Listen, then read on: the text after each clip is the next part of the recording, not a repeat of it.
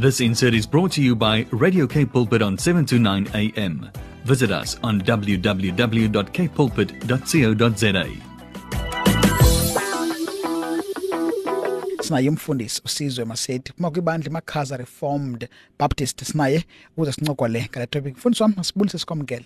Eh mandibulise Tathwasinyeni eh ndibulise nabaphulaphula emakhaya ngikayesu igama. yeah it's been a while. Uh, how are you doing Ah noko siyazama em sibulela inkosi wena isasithwele ngelixesha noba sibuyele ezinkonzweni ke eh abanye. Yes, Yeah. yes. No, no, no, 100% and I think eh, unizilethu sibuyele nathi eh nefamily yami namhlanje sike safunquka saya besiqala ke ukuya live kuphele. And part of the reasons of course ke kucingela nensane esisona lethu oluncinci ba eh lingumuntu uthanda sisifuba so uqonda ba hey awuyazi but ke sawuhlala endlini de kube nini. And so we have to make those tough decisions. Ngokuthi nothemba ke into ebuthixo eh ngendlela sesifihle ngayo already yawuqhubeka sithwale Eh namhlanje mfundisi wami sincokola ngetopic engicinga ba eh i i complex and I think ngoba siqala engage ngayo even eh a couple of weeks ago uye wayiveza ubu complex by and how singena kuyi kiss screen and and how it's going to be important mhlambe siyoyilanda emva uh, and also you've indicated that it might take us two sessions uh, to discuss this. Yeah. so for umphulaphula ekhaya ndifuna abe abe clear into kuba eh awuzucoverisha yonke into namhlanje and mhlawumbe nezi sessions imbini zingangoneli eh for ucoverisha the intense studies that have been done on the subject. Kodwa uzawuzama into yoba eh, uzama usinginkishela usisummarizele nomphulaphula sishiyeke noko sinalo ulwazi lokuba sawuthatha iphi sishiye ephi la ubheka phambili. Abandibeka kakuhle na? Yeah yeah no ndicinga njalo em eh, nale 2 weeks mhlawumbe eziba enough eh kodwa mhlawumbi noko umphulaphula yaba naye idea bana kwenzeka ntoni xa kuthethwa nge- ngexesha lesiphelo? Yabo and mhlawumbi yeyiphi view an- anokuyithatha and and and nawuthi makathathe le yam kodwa ndawuzama uzondlala. Yeah. Right man phosa intambo Yeah. komfundisi wami khazondlale that Okay. Um o- o- okokuqala eh, eh, one of izinto mhlambe e- e- endayi highlightayo esibasibe sizawujonga le topic ubana eh andifuna uba unfair ndithi mhlambe mm, nali ixesha lesiphelo linjena yabo? And ndibe ngathi ndi ignorant to other views like okanye abanye abantu abanokwahluka kunye nam kulomba ngoba ngumba oye athande ukuba complex yabo? Eh, so xa xa sithetha nge ngexesha lesiphelo ku- kwi kwizifundo zetheology kuye kusetyenziswa igama elithi eschatology ne? Eh, which is uh, eschaton uh, the end times and then ology uh, usuka kulogos meaning the study of the end times. So so xa sithengisa lo mcimbi sithetha ngo- nge- ngelento kuzawuthiwa i-doctrine of eschatology imfundiso ngamaxesha esiphelo ne? Um now ku- ku- ku- kune-views ke ezintathu mainly ne? Eh which is three main views.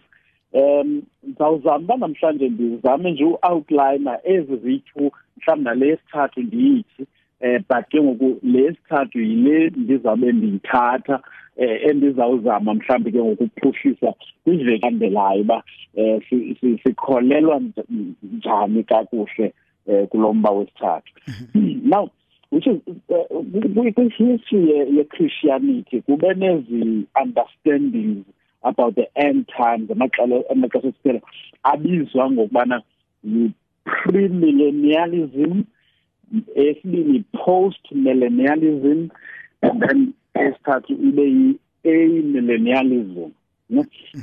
Now now now lamagama mhlawumbe ngabonakala emakhulu kodwa sim, uh, uh, in simple terms athetha millennium millennium uh, it's a thousand years yabo? So xa sisithi pre uh, millennium sithi phambi kwe-thousand years uyesu uzawufika okay. yebo? Um xa kusithiwa post millennium kuze kuthi kuthetha ukubana u- uKristu uzawufika emveni kwe-thousand years. Eh xa kusithiwa a millennial eh kuzawuthiwa eh u- u- akukho um bazayicacisa mhlawumbi akukho millennium in the sense yokubana esiyilindileyo yabo? Okay. Yeah now i- i-bone of contention kule kule eschatological view isuswa incwadi yesithilelo uchapter 20 uverse 1 mhlawumbe singayo makuverse 6 yabo? Endicinga ba umphulaphuli maybe angayi angayi angakhayifunde ekhaya so that na next week asijonga abone ezi zinto zizivelayo now uyajonga phaya mhlawumbe just in a nutshell. Uye usathana kuthiwa uzawubotshwa he will be bound for 1000 years and then even kwetha kwale 1000 years which is the millennium akhululwe and uh, abo eh bafileyo uphinde kuthiwe kule 1000 years they will be reigning with Christ which is bazabe belawula kunye noChrist mhm. eh, abo bafayo. Bazawuvuka balawule kunye noChrist kule 1000 years. And then after 1000 years bengathi ke ngoku kulapho i judgment so so the so so the main issues ukubana ithethe ukuthini ba aba bafile bazavuka balawule noKristu for 1000 years? Ingabe uKristu uzafika before le 1000 years then bavuka bafileyo and and mm. balawule and then secondly usathana kuthiwa ubotshiwe for 1000 years and then akhululwe after le 1000 years so ingabe ithethe ukuthini lena hmm. so mhlambe mandinike le view yokuqala ethi ekuthiwa yi-premillennialism mhm. okanye mhlawumbe siye siyishortnise ukwenzela uba umntu angabe itsala kakhulu sithi yi-premier yabo mhm. premillennialism and then kubekho i-post meal kubekho i-a meal yabo mhm. so sawuqala nge-premier which is premillennialism ethi uyesu uzawufika phambi kwale thousand years then he will rule. Now le view ye-premier Eh, inezizwe ezimbini within it ne ekuzawuthiwa enye it's a historical uh, premill okanye the classical premill and then the second one kuzawuthiwa it's a dispensational premill okay. now um le mhlambi historical ewe eh, uyayifumana abakhona abantu ababamba kuyo abaninzi. But le ye dispensational uh, premill ithande uba popular kakhulu. Um kodwa ke ziyafana because zi-under ilanto ke i-one umbrella one zi-premier but sizawuhlola kabini so mandiqale nje ndicacise le historical premier ne of course la primos la prefix ka pre ithetha ukubana before phambili yes phambi kwale 1000 ya phambi phambi kwale 1000 years uKristu uzawubuya ne mhm. um then the the the present church age which is elixesha sikulo lizawucontinuisha up until ixesha abathi kabeliza it's a great tribulation eh ixesha lembandezelo enkulu mhm. then after le le le le le great tribulation then uKristu uzawuza ke ngoku azo azobe establisha ubukumkani bakhe so his millennial kingdom which is ubukumkani bakhe bale 1000 years yabo mm-hmm. so so ngexesha in other words siku-church age from ixesha likayesu loku lokufa nokuvuka nokunyukela kwakhe emazulwini mm-hmm. and uzotsho gangoku mhlawumbi ukugqitha sikweli xesha kuthiwa i-church age so bathi ke ngoku within this church age kuzawuba kwixesha apho kuthiwa it's a great tribulation ixesha lembandezelo enkulu yabo mhm. and then um xa iphela lambandezelo enkulu then yesu uyabuya yabo uzolawula for 1000 years and kulapho ke ngoku aba bafileyo bazawuvuka balawule kunye noKristu apha emhlabeni yitsho le view ne. In other words abantu abafileyo bekholwa ngabangakholwayo abangazuvuka ne abafile ufunde mhlawumbe la chapter 20 uzobona uba kukho abantu abavukayo abakholwayo kodwa abanye bazavuka later ingathi. Okay. Ngokwala chapter yeah. so bathi ke aba bafileyo bekholwa bazawuvuka before le thousand kaqala le thousand years and then babe lapha emhlabeni. Kunye noKristu belawula kunye noKristu asemhlabeni ne? And then bathi ke ngoku many unbelievers will come to Christ basindiswe. In a way there will be some sort of in a revival imvuselelo ethile apha abantu abaninzi bazawuza beguquka. Um then bathi ke izaba lexesha apho usathana azawubotshwa khona ajulelwe ngaphansi enzonzobileni in a bottomless pit so that angabi na influence apha emhlabeni during this period ye millennium which is during this period of 1000 years apho kuzabe kulawula uKristu kwakunye kwakunye naba bafayo eh befa besifa bekuKristu. Then uafter ke ngoku le 1000 years apho usathana zawukhululwa for ixeshana apho usathana zawuthi xa ikhululwe agadarishe bonke abangakholwayo kwakunye nabo bebepretenda ngongathi bayakholwa. Kodwa inhliziyo zabo zingekho kuKristu which is within this millennium.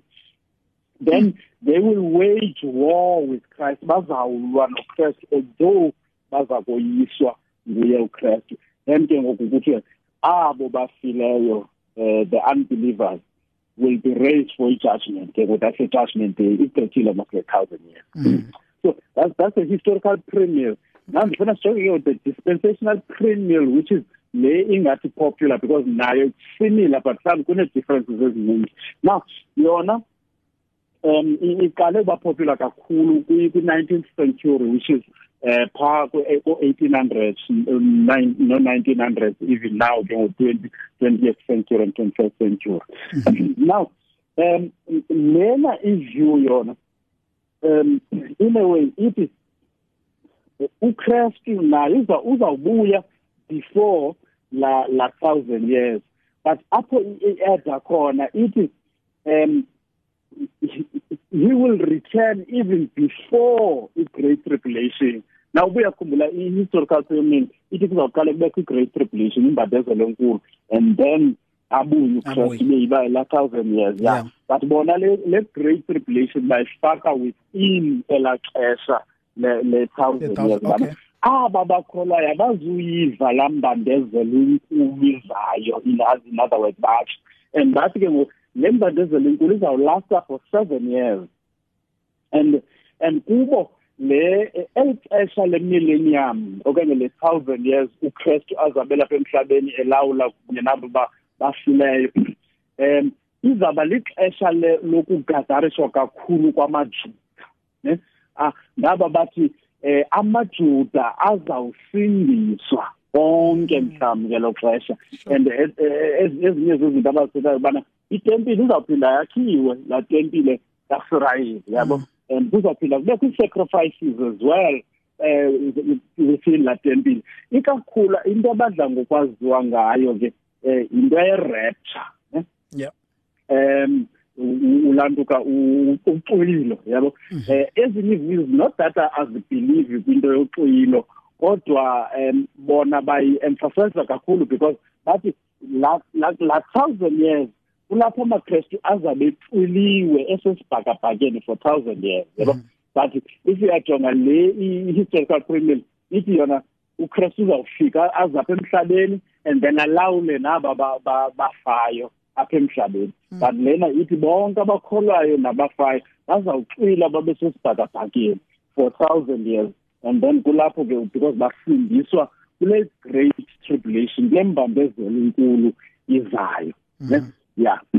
So um masiphume ke kuyo siye ku post mill. Post mill ayikho eh ayinangxaki singakho ne? And secondly ayikho popular. Eh are few people kaba nami if ndiyava umuntu okuthiwa ubam ubeliever ku post mill.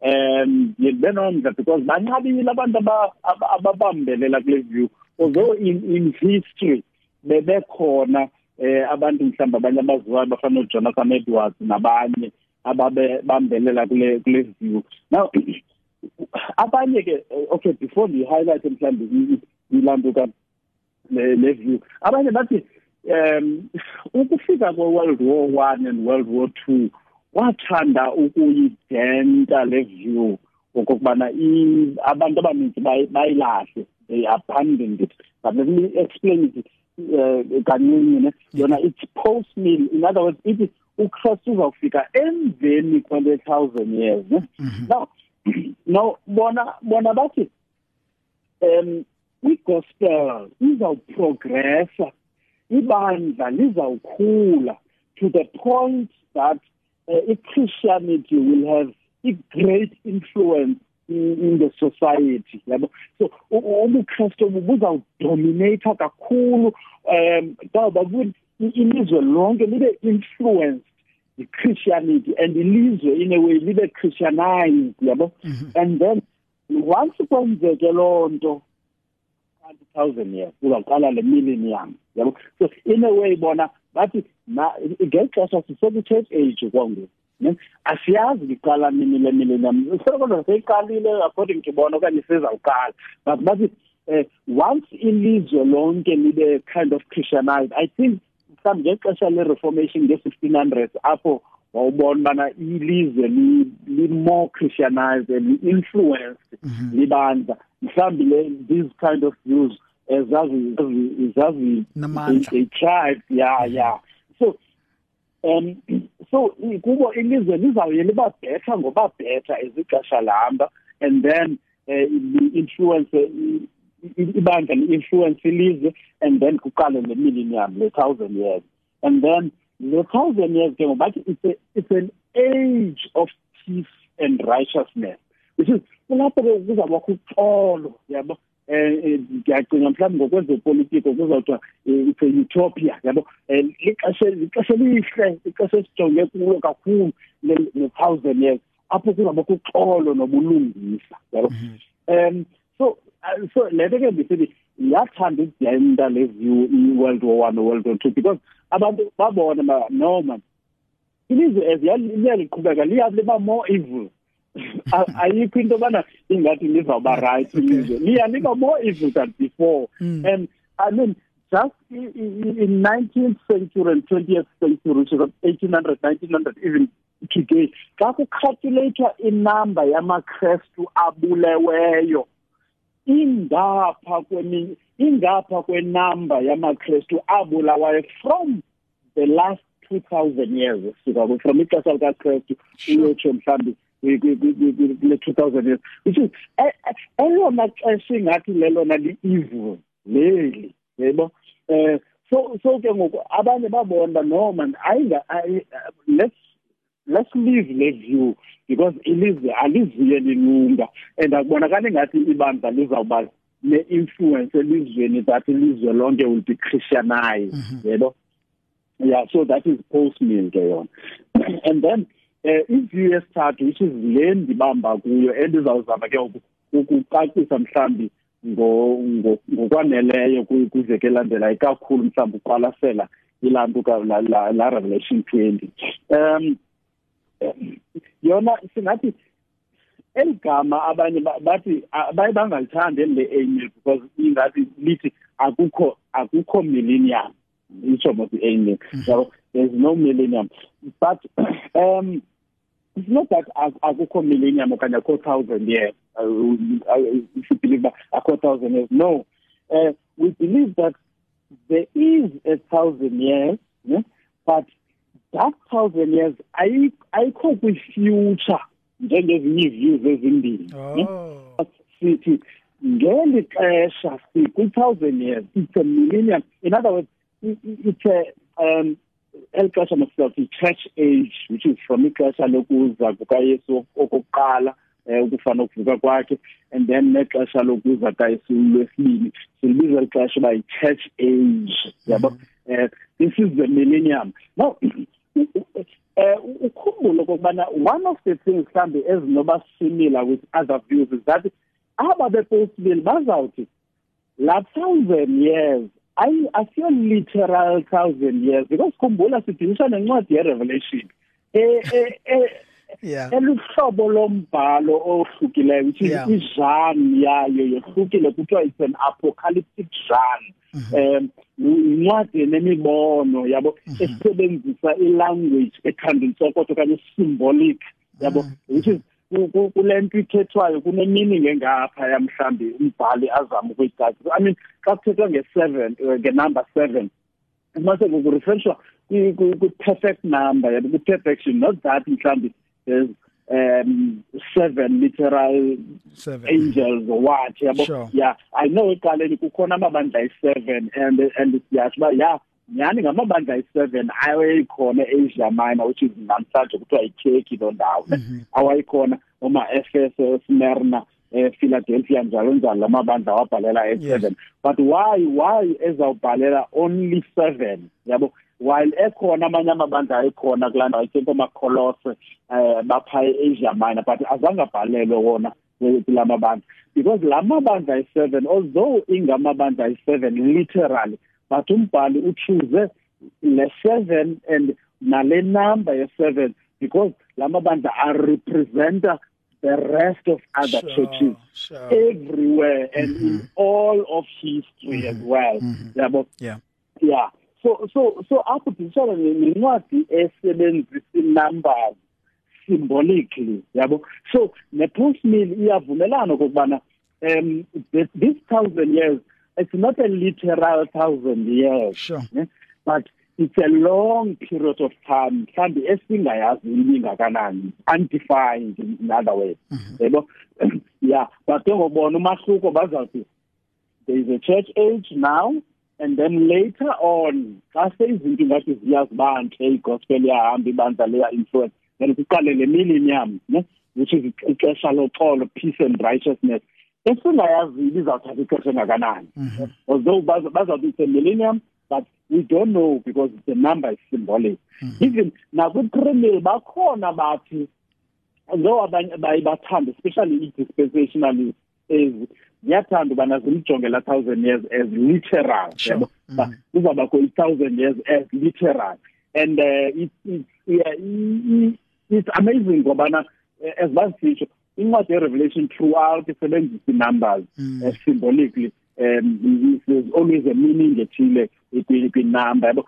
even mhlawumbe ibandla lasesimara kuthiwa for 10 days nizaba setrongweni yabo Mm. it's not a literal 10 days but for ixeshana elifitshane Yeah. yabo eh uphinde kuphinde kuphinde kuthethwe nge um, three and a half years 42 um, months yabo um zonke zonke zinamba zokusetshenziswa incwadi revelation uh, symbolically yabo Mhm. so so i-email lena uh, in a nutshell itsho ithi there is no thousand years in the future esiyilingileyo Sure. but this church age is a thousand years ne? Mhm. um so so what I will do mhlambi ke ngoku next week uku uzama ukucacisa ukubana usathana ubotshwe njani kwelixesha xa Okay. sisithi because mhlawumbi umuntu angayiva uba eh, yani le i-premiers ezithi usathana uzawubotshwa kulaa thousand years Mm. which is nyani ngoku ingathi usathana iya- iyazenzela wenza inothanda Yeah. yabo um siyabona mos into ezenzekayo Yes. um ne ne ne, ne post meal in ingathi imbona usathana mhlawumbe ezawubotshwa kakhulu ngela xesha lala millennium yabo Mhm. um elaa xesha whereby there will be peace and righteousness but thina eh, as email sithi usathana ubotshiwe ngoku yabo kule period. Then i will explain it apha kule vesi kwenzela uyibone kakuhle uba kwenzeka ntoni apho like why eh, kus- kusithiwa ubotshiwe ne? And then secondly into mhlawumbi endizayijonga next week le nto ka issue yobana kukho abavukileyo ne? Kuthiwa bazawuvuka abafileyo in this millennium and they will reign with Christ bazawulawula noChrist utsho Revelation 20 so we cannot run away from that. Ingaba bazawuvuka njani? Xa sisithi ngoku um it's a millennium sitsho uba bavukile njani balawula noChrist njani? Mm. and then okwesithathu mhlawumbi will check le issue ye- ye-great tribulation um imbandezelo enkulu le eh kucharacterizwa ngayo mhlambi abanye bathi izaba before the thousand years abanye bazathi i-after ikule thousand years because amakristu kufuneka ayi-escape le le millennium then ke mhlawumbi ke i'll look at some signs eh esinozijonga of the end times yabo? Yeah. Um but one thing endinoyi-highlighta mhlawumbi xa ujonga upetros phaa kwincwadi ye- yezenzo Mhm. eh, chapter two xa ishumayela upetros phaya ngexesha bagqibothetha izilwimi then abantu babuze ingabe ithetha ithini le nto? Yabo xa iphakama upetros ecacisa uthi amazwi akho okuqala uthi these are the last days. Yayiva so Mm. so in other words the last days ayizintsuku zizayo zithile but ngelaa xesha ukufa nokuvuka kukakristu nokunyusela kwakhe emazulwini it is the beginning of the end. Bendisho okanye it is the beginning of the last days. Yabo so sikwi-last days Yeah. from ixesha likayesu uh, first coming of christ and then i-last days zizawuphela mhlawumbi ukristu wabuya kwakhona so yeah yeah but we look Sure. at that. Yeah, you, and and for you're gonna need to start there uh, because I think you know if you wanna if you're gonna be looking at a mill uh kuzofuneka Yeah. yeah. uqale kule ndawo and ndiyayivuya xa so so tacklisha some of the questions benqondo bazawulandela eh kule view Mm. ye a mill ethi akukho Mm. 1000 years uh, uh, uh, that we're waiting for per se but if one the Mm. number 1000 is a, sim- is a is a number that is used to symbolize i period ende Eh, mm. engenakubaleka but also your uh, the other mm. argument is that it began eh eh, no ngokum- ngoku- kumnyuka kayesebuyela eh, eh, ezulwini after umnqamlezo. And so it began. Mm. And so the the, the critical question then was going to be so if we chapter Yeah. 20 verse 2 eh kwa ku- revelation uthi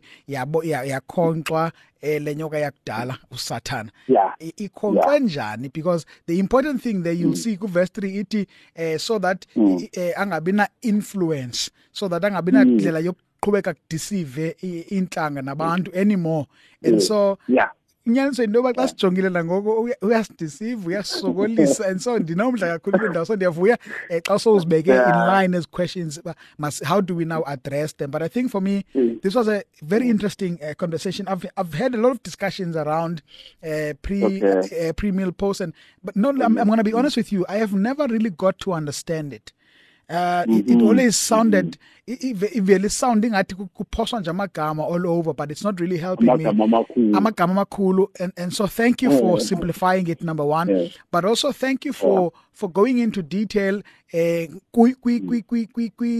nganye because what it, what that has done for myself and I believe for the listener is to mm. because there's always this question when it comes to issues of theology and studies and everything the always the question always mm. becomes is, is it important that I know these things? Can't loving Christ Yeah. and being a born again Christian be enough? Is that not enough? A sense and so what you've done today is you've painted a picture endenza mna mntu eh, ungafundanga theology mhlawumbi ongumzalwane kodwa ndibe no- ndibe nomdla wokuyazi uba ibaluleke ngantoni noba ndiyazi le nto because there are signs that are gonna start happening. Olulahlekisa uyesu Yeah. asilumkisa ngalo eh kuzothiwa nakho e-middle east nakwe- nakwendaweni ethile sifuna uya khona is because of singafuna ukuzazi eh, eh topics njengolu hlobo. So ziyasinceda kakhulu mfundisi wami i'm really honored. Thank you thank you very much. And i look forward to uh, what next week has eh? Yes. No, um, uh, you you know uh, one of the things that incwadi yesithilelo abantu mabangayithathi bayenze theologians because of mhlambe kukhona ezi complications ne?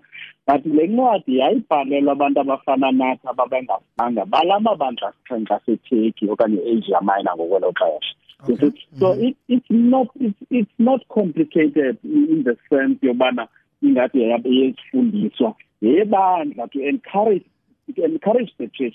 Umzekelo nasenkonzweni last year we took le ncwadi revelation and we preached from chapter 1 uyotsho ekugqibeleni. Mm. Because it's for the church to encourage the church in difficult times Sure. eh well, it's, so, it's so unfortunate that eh, ke sinezi views ezahlukeneyo when it comes to ilantulo and and manditsho nje uba ezi views zi- ziba yintoni?